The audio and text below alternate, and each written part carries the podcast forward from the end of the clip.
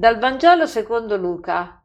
Dopo ciò egli uscì e vide un pubblicano di nome Levi seduto al banco delle imposte e gli disse Seguimi. Egli, lasciando tutto, si alzò e lo seguì. Poi Levi gli preparò un grande banchetto nella sua casa. C'era una folla di pubblicani e di altra gente seduta con loro a tavola.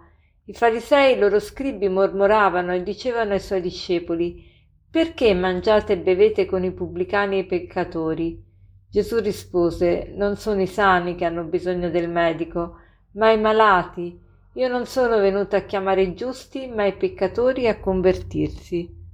Questa è la storia di Levi. Levi è detto anche Matteo. E chi era Levi? Era un pubblicano, ossia quelli che riscuotono le, le tasse e le riscuoteva per conto del nemico, dei romani, quindi i pubblicani erano considerati proprio peccatori per due motivi, sia perché riscuotevano le tasse da parte del nemico di Ro- Roma e sia perché facevano la cresta sulle tasse stesse.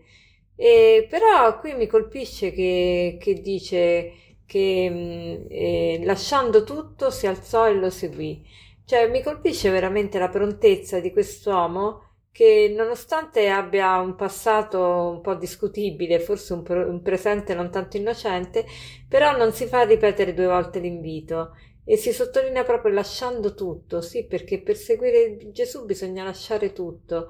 Lasciare viene da laxare, che in latino vuol dire allentare, sciogliere, mettere di tenere o di stringere a sé. E quindi bisogna lasciare tutto per poter seguire il Signore, non bisogna portare niente, ehm, perché se tu vuoi andare eh, veloce dietro una persona non devi portare pesi. Eh, però Levi va dietro a Gesù e si rende conto che non può tenere Gesù solo per sé, cioè chi incontra Gesù capisce subito che non può tenersi Gesù per sé Ecco il desiderio di evangelizzare. L'evangelizzazione non è qualcosa, un'attività eh, che si aggiunge alle varie attività che la Chiesa deve portare avanti, ma la Chiesa esiste proprio per evangelizzare, perché se tu incontri Gesù, fa parte proprio del pacchetto incontrare Gesù, volerlo comunicare agli altri. È come quando tu scopri, non so, la soluzione a un problema, la soluzione a una malattia, non te lo puoi tenere per per te stesso, se tu scopri la formula per poter, eh, per poter guarire il cancro, non te lo tieni per te, lo devi comunicare per forza, Qui ti viene proprio spontaneo. Quindi mm, eh, è importante che, che, abbiamo a cuore l'evangelizzazione, che abbiamo a cuore il voler far conoscere Gesù agli altri. E spesso ci domandiamo ma come posso fare per comunicare, per portare Gesù agli altri? Ecco, io vorrei suggerirvi questo. Eh, voi quando eh, avete tante volte persone a pranzo, a cena, invitate persone e cercate di invitare persone con belle storie, con belle testimonianze. Per esempio, tante volte pensate: ma come posso evangelizzare i miei figli? E magari sono adolescenti o giovani, non sentirebbero mai, non andrebbero mai a sentire un predicatore o, o un sacerdote o una suora. Però perché non invitate a casa qualche persona con storia interessante, qualche persona eh, che, ha un, che, ha un, incontro con Gesù determinante, che, che, sta dando la vita per Gesù.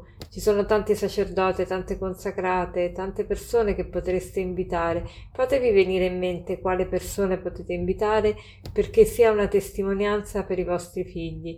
Anche non necessariamente suore sacerdoti, anche persone molto impegnate in tante, in tante opere eh, però se volete avvicinarli alla fede è bene persone che abbiano una storia di conversione, una storia di aiuto agli altri motivata dalla fede e sarebbe veramente bello.